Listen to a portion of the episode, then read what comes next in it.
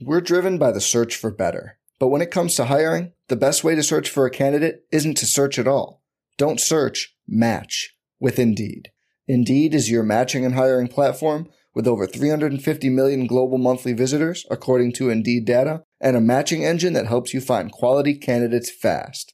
Leveraging over 140 million qualifications and preferences every day, Indeed's matching engine is constantly learning from your preferences Join more than 3.5 million businesses worldwide that use Indeed to hire great talent fast. And listeners of this show will get a $75 sponsored job credit to get your jobs more visibility at Indeed.com slash BlueWire.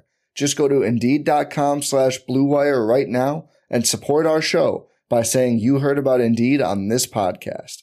Indeed.com slash BlueWire. Terms and conditions apply. Need to hire? You need Indeed.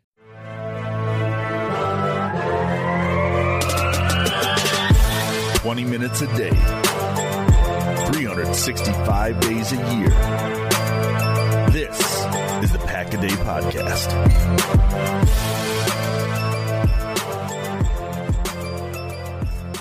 What's going on, everybody? Welcome back to the Pack a Day Podcast. I'm your host, Andy Herman. You can follow me on Twitter at Andy Herman NFL.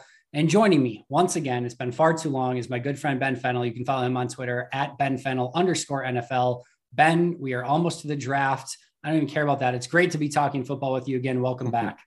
Well, thanks for having me back on. It has been far too long. It's crazy. We're sitting here in the, the middle of April, two weeks away from the draft. We're already through free agency and all that craziness and the trades. I like to think the uh, the roster dust has settled a little bit, but we're about to add some new talent into this uh, team. So, uh, looking ahead to the draft and what this team's going to look like is uh, kind of a never-ending process. So, mid-April here, let's uh, let's dive in what what's your favorite aspect of it? Is it breaking down the tape ahead of time and seeing all these guys? Is it seeing where they sort of slot and go on draft day and how it kind of fit your evaluations, or is it after the fact to see like a how they fit in with their teams and kind of breaking down like all right this guy fits perfect with this team and this scheme or is it even down the road three years to say like all right how do they actually turn out what's your favorite part of that process in a kind of a cop out answer, it's a little bit of everything. And each day and kind of part of the year takes on different personalities, whether it's discovering who these guys are as people off the field, which is exciting. And everyone's so unique. And to see these young, you know, up and coming uh, adults and young professionals kind of about to break into the professional sector is just exciting. Then their fits, then reflecting back on your notes two, three years down the road and how that's panned out. And there's always more kids coming. So, as much as you're looking at 2022, it's very easy to kind of get a side eye at some 2023 and then next year and the next year. It's just a never ending process. Um, it's partially work, partially hobbyists, you know, partially fandom. And I feel like each day and part of the year kind of takes on different narratives of my interests. So, um, you know, while the tape may dominate one day, the research in the bio may you know pique my interest the next day and then so on and so forth. So uh, without you know choosing one there for you you know me i really just love this whole process through and through. No i hear you and i feel you and i can speak to all of that and well. andy also like the privilege i have you know just working for the eagles and cbs and nfl films i can research very particular things on the drop of a hat. Like right now i'm just watching cincy's offense third and fourth and short in the run game to see what Alec Pierce is doing. It's just a random thought I had by somebody's tweet. So being able to kind of sort through some things as well, whether it's play action plays or 20 plus yard targets to George Pickens or first and 10, 12 personnel plays, being able to streamline your research and your thoughts uh, here at NFL Films also kind of help the interest and uh, kind of getting all this work done. Yeah, you are actually working in 2022 with all of those things at your disposal. For us that don't have access to this, I'm sure you're probably not aware of this, but they basically broke uh, the um, the game film on uh, on NFL Game Pass. Like they basically made it completely unusable. They did a completely new interface, and it's impossible to use. So you have to go and find like back channels to get game film, whether it be college or NFL, and then you're just trying to piece things. It's it's a nightmare. So uh, I envy you to say the least uh, with all of the tools that you have at your disposal. But um, I can imagine that that makes the process a lot more fun when you're not trying to base. You know, I might as well have a projector and like an old film reel to put in because that would probably be easier at this point. But one of the things I did want to touch base on is you're doing some great work right now for the 33rd team, and you're kind of obviously going through your draft notes. Um, it's honestly been, as per usual, one of my favorite things to read. I know this is your first time doing it with them, but um, talk a little bit about what you've been doing with them and, and some of the the breakdowns that you've been doing there. Well, I'm just uh, continuing this joint kind of uh, project with Paul Domowitch, who uh, I've worked with over at the Philadelphia Inquirer for a number of years, doing these draft preview series. Uh, I took over from Mike Mayock once he took the Raiders GM job. We'll see if he then steals a job back from me, and that whole circle uh, continues there. But uh, Paul Domowitch is just one of the better sports writers I've ever come across. So being able to for him to kind of put my thoughts onto the paper and kind of unfold the different draft personalities and rankings and tiers. Um, it's just a fun project. But you know, to sit here in April and just only give three little breakdowns of players per position just kills me sometimes. I want to do 10, 20, deeper and deeper and deeper and day three guys and sleeper guys. So he always has to kind of pull me in a little bit and streamline and focus uh, the draft content because it's an important reminder. Not all football fans follow the draft year round. Right. There are some that just dive in around the combine time. There's some that just dive in late April that want to know who are the prospects now. So as much as I'm desensitized to the top guys, there's people out there that aren't. So uh, kind of towing that line with wanting to go deep, deep, deep, and then still educating people on who the the big names are is kind of the cat and mouse of it all. But working with Paul Domowitch has been a great experience, uh, and I hope to keep it going. No, it's really fun. I I understand your sentiment because as I'm reading them uh, and I read like year three, I'm like, now I want the rest of the wide receiver class. Like I need exactly. every wide receiver broke down. so how, how far are we away from a, a Ben Fennell NFL draft guide? Because I think that's what everyone really needs. We are as far as humanly possible. I don't forever foresee that ever coming down the pipe. I try to avoid the whole one man scouting department moniker because that is a serious, serious uphill climb. Yep. Um, you know what Dane does and some of these one man scouting departments is it's nuts. It's absolutely insane. It's so much pressure. It's so much time. It's so much commitment. I have too much else going on in my life. My golf game is struggling right now. You know, it's things things just uh you know, there's not enough hours in the day to knock all that out. So as far as studying these players, that's really just the hobbyist in me. Yeah. And I can obviously talk on my journey to the draft podcast with the Eagles about draft draft prospects all year long and tweet about guys. And then I work with Daniel Jeremiah here at NFL Network, and it's great to be educated on the players to talk with him and do a lot of the video work. But as far as scouting and writing up evaluations, it's really just what I feel like doing or not doing. So some guys I have paragraphs and paragraphs. Some guys I have a couple bullet points. And I like the flexibility of kind of picking and choosing that. Um, if I ever do, you know, scout for a team or a media entity, maybe that will change. Um, but as far as the Ben Fennell draft guide, I don't, I don't know if that's coming, Andy. No, I totally understand. And not to go too far down a rabbit hole, because I'm sure most people don't care about this, but it's something that I struggle with um, myself is I, I, had to basically choose, all right, am I going to be a Packers expert or if I'm going to be a draft expert? Because if I try to do both, I'm not going to do either of them well. Right. So I always get to end of February and I, you know, just finished up like recapping everything that's happened for the Packers season uh, and things like that. And I get to March 1st, and then usually I need like a couple weeks to refresh at end of February. And I get to March 1st, I'm like, all right, let's dive into the draft. And then I look and it's March 1st, and I'm like, I have all of March and all of April for a 400 person draft class where the hell do you begin? And it's just like, you know, obviously, I, if I do anything, I want to go all in on it. So it's really difficult for me to get to that point where I've just finished up Packer season. And now we're starting to get into free agency, by the way, finishing up it like in March and everything. And now breaking down who the Green Bay Packers could sign. And it's just gotten to the point where I would love to spend 365 days a year covering the draft. And then I get to March 1st and realize I've got two months to try to do it. And it's just like, all right, I'm going to have to lean on a lot of other people. And yeah, I'm going to go when I do a deep dive on one of the YouTube videos or something, I'm going to do everything I can to watch that player, all 22 and deep dive as much as I can. But I got to limit it to, you know, maybe 30 guys. Whereas, you know, a lot of other people are trying to do three, 400. And I'm just like, man, I don't envy the one person scouting. And I, I like, I would love to do it year round, but just not feasible. So I, I feel that a million percent. Yeah. And the whole evaluation process is multi tiered, multi layered. And as much as I can watch every step this guy has ever taken on the football field, you have to understand the limitations of the tape too. Yeah. That if all you're watching is the tape, I have news for you. Your evaluation's incomplete. You have to know the person you're getting, the employee, the teammate, the coworker, the member of society. You know, you have to see these guys, talk to them on campus, bring them in your building, interview them. So you can be thorough watching the film. I got news for you. Your evaluation's incomplete at the end of the day. So it's just such an uphill climb if you don't have all the information, all the resources. So the things, the beast, what Dane does is incredible. But these teams have full staffs yep. of people working year round, round the clock on this process. For a one man show to step in and say, the draft, let's go. I mean, you're swimming uphill.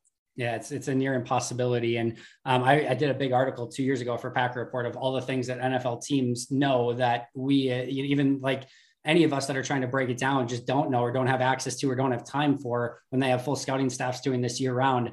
Um, but I like what you just said of just watching the tape, right? You watch every single snap of player for four years in college, whatever. Even if you did all that with all 22 and knew what you were looking at, um, it would be akin if that's all you did it would be akin to you know basically having a, a, job interview or like just hiring somebody based off of their resume and never interviewing them. Like you got their resume you said oh they look great on paper. I want that guy. I don't even need to interview. Um, i'm just going to bring them in right? So like without getting to know them without interviewing them without all of that like what, what are we even doing here? So it's a fun aspect of it. I think everyone enjoys it but like you said you have to understand the limitations of it and that well. stuff goes both ways. Like Absolutely. you know the, the choir boys look good in their locker room but maybe they can't play and the other, you know, conversation, hey, every ship needs a few rats too. So even though he may have some character concerns or some off-field stuff or rub some people the wrong way, hey, there's some spots for those guys too. So it's really fun kind of diving into the people aspect of who you're filling out your organization with. Always. Now I want to focus on the draft, um, and, you know, most of the time here, but we have had a very interesting Packers offseason. Davante Adams gone. They brought in some players like a uh, Sammy Watkins just recently. Um, obviously a Jarran Reed, you know, those type of players. They've kept De'Vondre, they kept Rasul. Just wanted to get your quick, you know, thousand foot view of, of how, you know, how you think Green Bay's done this offseason so far. Uh, it's been an interesting offseason. I like the Jarran Reed addition. I think he's got a little bit more juice than a Dean Lowry or Tyler Lancaster to play next to Kenny Clark there. And then Sammy Watkins, crazy. This guy's only 28 years old. I mean, he, he just played in, you know, a couple Super Bowls with the Chiefs. He's been in the playoffs for multiple years with different teams uh, can line up pretty much everywhere, knows how to beat press coverage. This guy's a professional wide receiver. There's no learning curve to the offense, the route tree, what he is asked to do. And with Reed and Watkins, I just like that both these guys have played in high level games. These are vets you want to add to your locker room that are experienced in high leverage playoff Super Bowl situations. Um, you know, sad to see, you know, those Za'Darius's go and Davante Adams and Kevin Kings and some mainstays, but you know, I'm glad they were able to bring back Preston Smith and get Rasul Douglas back in the building and some of those uh, cornerstones that were major contributors last year. No, for sure. And yeah, it's it, it's tough losing to Davante. You know, when you, I'm sure he's probably been somebody you've enjoyed watching on film quite a bit as well. But just watching him from a practice standpoint, how he impacts the game, how he, you know, just watching him on film and how he's developed from year one and two to to what he is mm-hmm. now. You know, you see a player like that, and you want to see them ideally retire with your team. But we all know this is a crazy business. But um, you know, and what a what a case study lesson to learn from as far as the draft Knicks. You know, maybe being too early to reevaluate them as professionals like what a story, what a what a great example to learn from of that not everyone develops the same way. The Davante Adams story we could talk about for hours and hours. That wide receiver draft is fun. That we, we could spend probably like three episodes just covering the wide receivers from that draft and their initial uh, grades and how they ended up developing. But very fun group, and of course Watkins and Adams both uh, within that. So I want to talk about obviously this draft. And before we even get into wide receivers, which we know is a potential need, where do you view the overall strength of this draft and how would you like to see Brian Gutekunst with five top 100 picks, two first, two seconds, and a third sort of navigate or attack this draft, maybe by specific positions or specific areas of the draft that you think are going to be strongest? Yeah, I think this is a really good draft class and maybe doesn't have the headliner position group at quarterback like we've come to expect, or maybe not the generational talents off the hoof or, you know, trying to forecast that I see a lot of immediate starters, impact players, good depth, reliable starters. I think through the middle of the draft, I think this is a really interesting draft class. I think we know the edge rushing depth, the receiving depth. I think it's good defensive backs, all sorts of shapes, sizes, abilities, inside, outside, nickels, you know, safeties, guys that can come down and play linebacker, all sorts of tight ends too.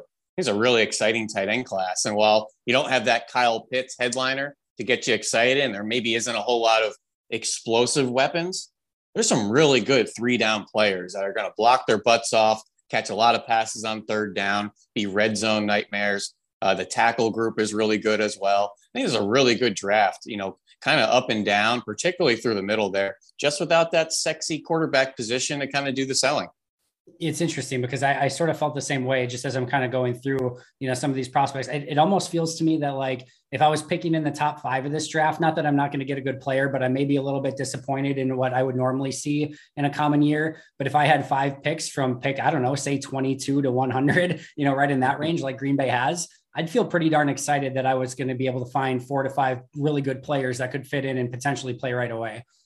Yeah, absolutely. I think that day two of the draft this year is so exciting. Rounds two, round three, you want to stockpile those picks, you know, from 30 to 100. I see a lot of good players on day two. All right, let's jump into wide receiver because I know this is a, a, position that a lot of people want to talk about for Green Bay and have talked about ad nauseum. But I really like how you break down wide receivers because you break them down, I think, into three different categories. Your, you know, bigger, more physical wide receivers. You've got your slot gadget types, and then you've kind of got your overall, you know, wide receivers. Uh, how do you break those down, and, and what are some of the wide receivers that you're really keeping an eye on in this draft? We're driven by the search for better, but when it comes to hiring, the best way to search for a candidate isn't to search at all. Don't search, match with Indeed. Indeed is your matching and hiring platform with over 350 million global monthly visitors, according to Indeed data, and a matching engine that helps you find quality candidates fast. Leveraging over 140 million qualifications and preferences every day, Indeed's matching engine is constantly learning from your preferences. Join more than 3.5 million businesses worldwide that use Indeed to hire great talent fast. And listeners of this show will get a $75 sponsored job credit to get your jobs more visibility at Indeed.com slash BlueWire. Just go to Indeed.com slash BlueWire right now and support our show by saying you heard about Indeed on this podcast. Indeed.com slash BlueWire. Terms and conditions apply. Need to hire? You need Indeed. Yeah, and I guess just to uh, finish off the Gutekunst and Packers need point and what am I yeah. kind of expecting from the draft, edge rusher, always go back to the edge well, whether round two, round three, first round, get younger, get cheaper, more explosive. How do you do that? The draft. The Y tight end, we need our Marcedes Lewis of the future. It's a boring spot, critical position in Matt LaFleur's scheme. Yep. There is nobody on the roster that represents that. And when he went down two years ago, what did they do in that game? Put in Ricky Wagner. They went 6 0 line. That's how they view that position there. And I got news for you. It's not Deguara. That's not Tonyan. There's yep. nobody on the roster that represents that. Add more right wide receiver weapons. We're going to talk about that in a second. And tackle depth, I think, is really interesting. Who's our right tackle right now? Is it Elgton Jenkins? Is it somebody in the draft here protecting for Bakhtiari, adding depth, getting younger? Those four spots are kind of my attention right now with a little side note at that nickel uh, position as well too. But the receiver class yeah like i think it's so deep. There's immediate starters impact players explosive playmakers day two players that i think are going to contribute right away interesting day three role players. I just think there's some serious speed and separation skills at the top here andy. I don't know if the packers are going to be able to get in these guys but the jameson williams the Garrett Wilsons, Olave, Dotson, those guys are explosive and know how to separate. Now, the interesting thing is, since 2000, the Packers have never drafted a receiver under 188 pounds. Right. All four of those are under 188 pounds. Does that mean they're off the board there? Kind of an interesting uh, uh, draft history and kind of measurable threshold that they've always had there in Green Bay. Not necessarily a height thing, but certainly a weight thing. And we're thinking back to the Cobbs and Amari Rogers; Those guys weighed over 200 pounds. They, you know, they kind of fit that bill a little bit more.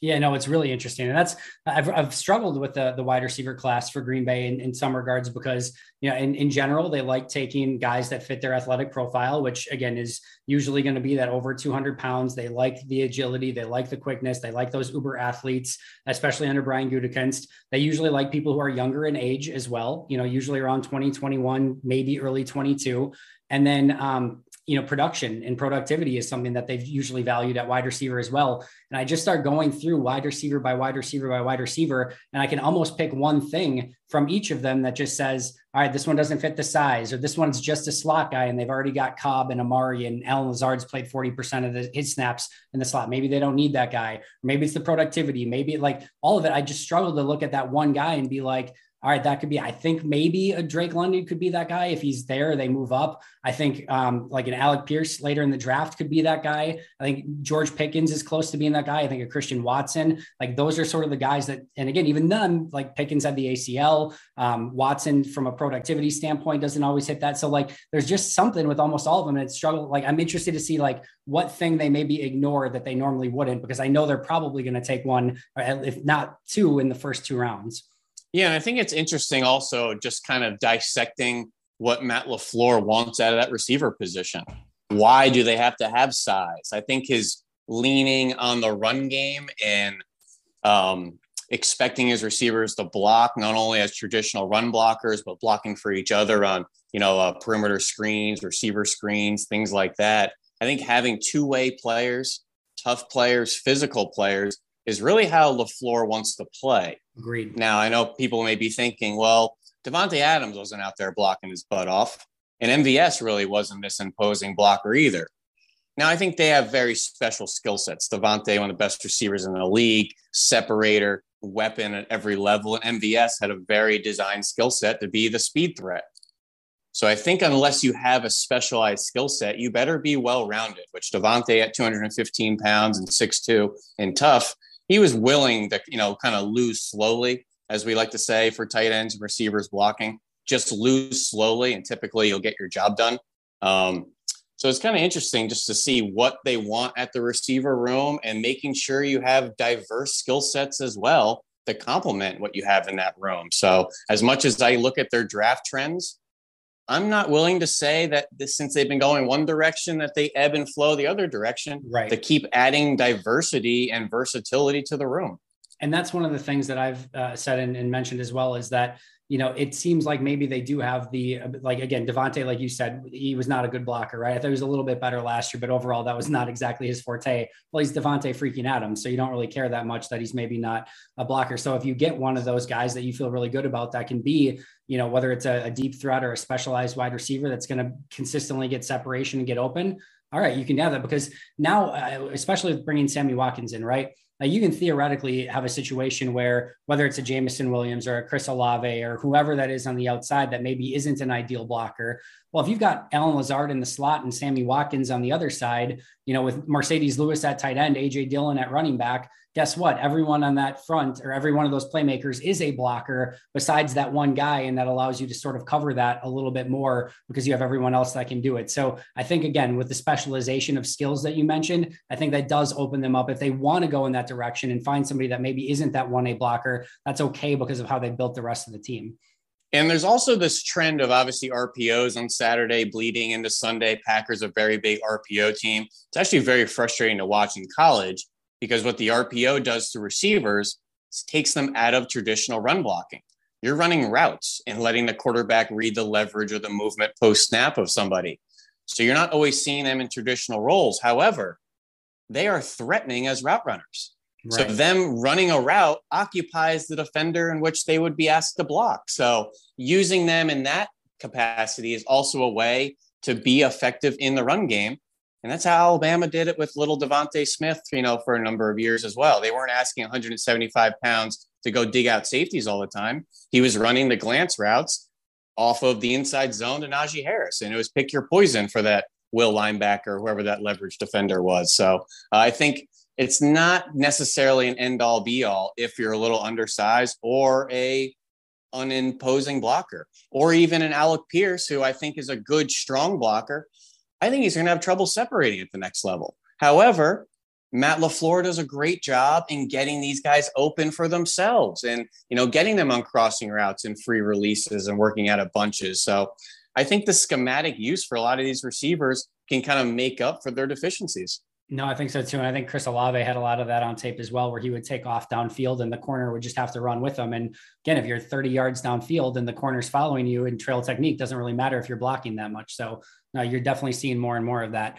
So knowing, you know, what we know and certainly what you know, breaking down all these these prospects and what Green Bay needs at wide receiver, what fits or maybe what would you like to see? What what you know, what players would you like to see Green Bay attack in this draft based on what they need at wide receiver still? Well, my three kind of peers are our tiers are a speed demon, so kind of replacing that MVS role, and I think he could be smaller, someone that can take off a little bit faster, maybe won't have the long strides at the length, but I think somebody with better pure football speed. You know, MVS was a freak tester, but his long legs and kind of long frame didn't always help him. So a straight vertical threat, shot play guy, and he needs to have a threatening presence. So whether it's the Calvin Austins of the world, you know, the little track guys out of Memphis or day three guys like Velus Jones, Jalen Nailor, Charleston Rambo, Pimpleton, you know, guys like that that can just run low four four, high four three types of players. I would love to see that added into the offense.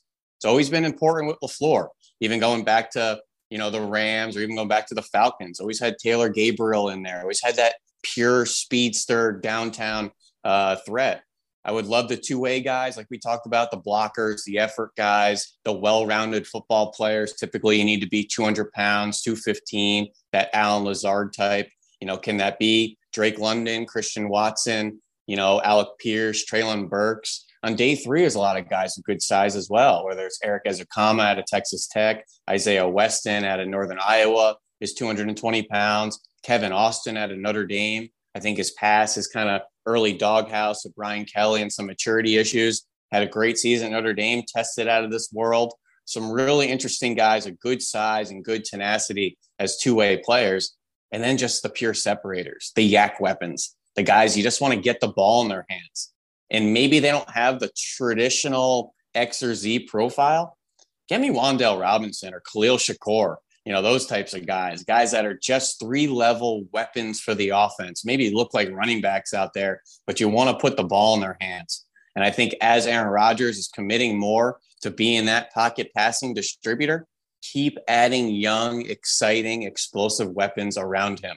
I'm okay with moving on from the late 20 year old guys, early 30s, even if it is Davante Adams. But keep going back to the well in the draft, getting younger, cheaper, more explosive. Edge rusher, receiver. Keep spinning that well almost every year. You have to keep going back to the well, get younger, cheaper, more explosive.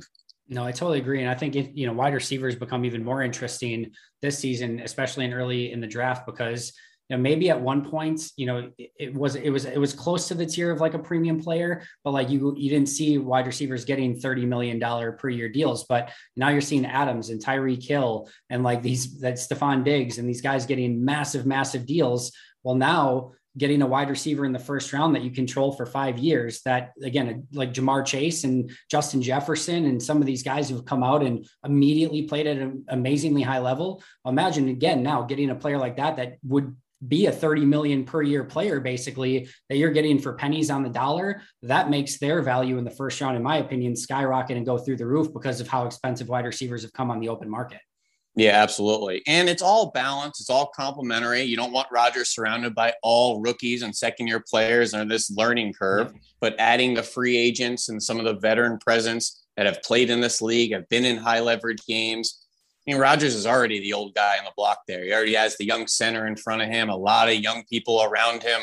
Make sure you add a couple weapons and vets he can trust, whether it's the Cobbs or the Watkins and some guys like that, and then keep adding the young guys around him. So roster balance is obviously very important. You can't just sway or ebb and flow in one complete direction. Totally agree. And I think Green Bay really set themselves up well where they now have a Watkins and a Lazard and a Cobb there as their veterans at wide receiver. You've got Tonyan and Marcedes Lewis and Aaron Jones and AJ Dillon, like the guys that he's going to feel very comfortable with, right? You still got a David Bakhtiari at left tackle, assuming everything goes well there. Guys that he feels a level of comfort with. Now you've hopefully got Amari Rogers taking a step, who's a younger guy, probably a couple draft picks in this draft at wide receiver, maybe a draft pick at tight end, and you start flexing some of those guys in and using them again as specialists, as we started talking about before, whether that's a deep, you know, threat that you get in the fourth, fifth round. We've seen that success. We've seen Darnell Mooney, fifth round pick. We see MVS fifth round pick. Just because it's not a first round guy doesn't necessarily mean that they can't come in and be that guy that takes the top off of the defense a little bit. And adding in just an overall wide receiver. And uh, there's a few that I want to just specifically ask you about because I know they're Packer fan favorites on Twitter. Um, just really quickly, Christian Watson, um, George Pickens, and then Alec Pierce seem to be three that I know a lot of Packer fans are honing in on. Your thoughts on maybe those three players, and I'll let you take that in any direction that you want. Oh, Pickens, Watson, Alec Pierce. All right. So they're all obviously very exciting testers. They all jumped out the gym. They're all 4 3 or 4 4 types of players, plenty of speed, plenty of size, plenty of length. George Pickens is just so inconsistent with his effort, his intensity, whether it's blocking and route running. But when he shows up, man, the flashes are so exciting. He's very heavy handed, knows how to beat press coverage, has a vertical gear, absolute dog at the catch point strong hands, comes back to the football, wants to fight you with the ball, very competitive, but he turns it on and off. And it can also get him in trouble, as we've seen him get into a fight in the Georgia Tech game, got ejected, has uh, squirted a water bottle on the opposing quarterback as well. So a little bit of some maturity issues as well. But he's a very exciting receiver, a tough receiver, 6'3, nearly 200 pounds, and running in the four fours. Reminds me a lot of kind of like the way DeVante Parker came out of Louisville another guy that kind of wins at the catch point, just being a tough guy, but can beat press coverage with good size. His best football might be ahead of him. I'm hoping he matures more and becomes a more well rounded down to down football player. Christian Watson obviously has been on a meteoric rise up upward since his testing in Senior Bowl. I don't love his route running though. I think he's going to have some issues separating at the next level, some issues beating press coverage. I want to know if people view him as an X, as a Z, as a slot, as more of a matchup guy? Is he just an over the top presence? Or is he this gadget player, which at North Dakota State they use very creatively on jet sweeps and even just some backfield handoffs and bubble screens? I don't think he's that YAC threat at the next level. He's more of a kind of a vertical over the top guy uh, with some really good length. Very similar to the MVS, to be honest with you, uh, with maybe a little bit more tenacity to block. I don't love Watson going in the first round. I know I see him trending that way. I see him a little bit more as a day two player. And same thing, Alec Pierce. I have some issues with him being press coverage and separating, but he is just so strong. He is so fast. He's so big, has such strong hands. The play strength of these three, I think, is really what kind of stands out in my opinion. Unfortunately, we had to stop things there as we had a technical difficulty and the power in my house completely went out. So we were unable to completely finish our conversation, but we got through the majority of the topics that we wanted to get through, including the Packers offseason, some of the wide receivers in this draft, who could be a fit, and his overall feel for where Green Bay can attack this draft class. So a huge thank you to Ben Fennell for joining. Always appreciate it. Always great talking to Ben. You can follow Ben on Twitter at Ben Fennell underscore NFL. You can follow me at Andy Herman NFL. You can follow the podcast at Pack-A-Day Podcast. Make sure to check out Ben's work. You can find it all over Twitter, uh, but you can also find it over on the 33rd team. He's doing draft breakdowns position by position, and they are really, really great. Not just saying that, definitely make sure to check those out. But that is going to do it for us today. Thank you again for joining. Always appreciate it. Make sure to subscribe if you haven't already. But until next time, and as always, go Pack Go.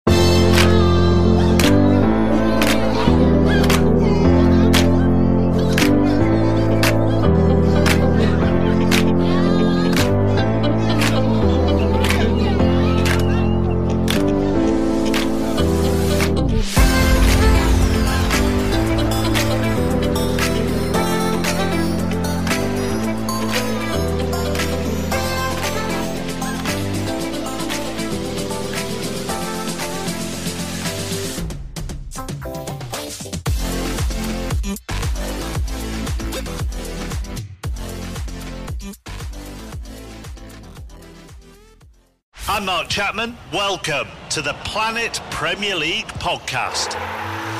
Each week, Cesc Fabregas, Nedum Onuoha, and myself talk all things Premier League. As a player, you don't have time to talk. No. You don't have time to make a plan. You just need to deal with wave after wave after wave. We watched Coach Carter, and he said, "Oh, afterwards, the game's just about doing this for your teammates." And I remember looking around halfway through the film, and half the squad was asleep.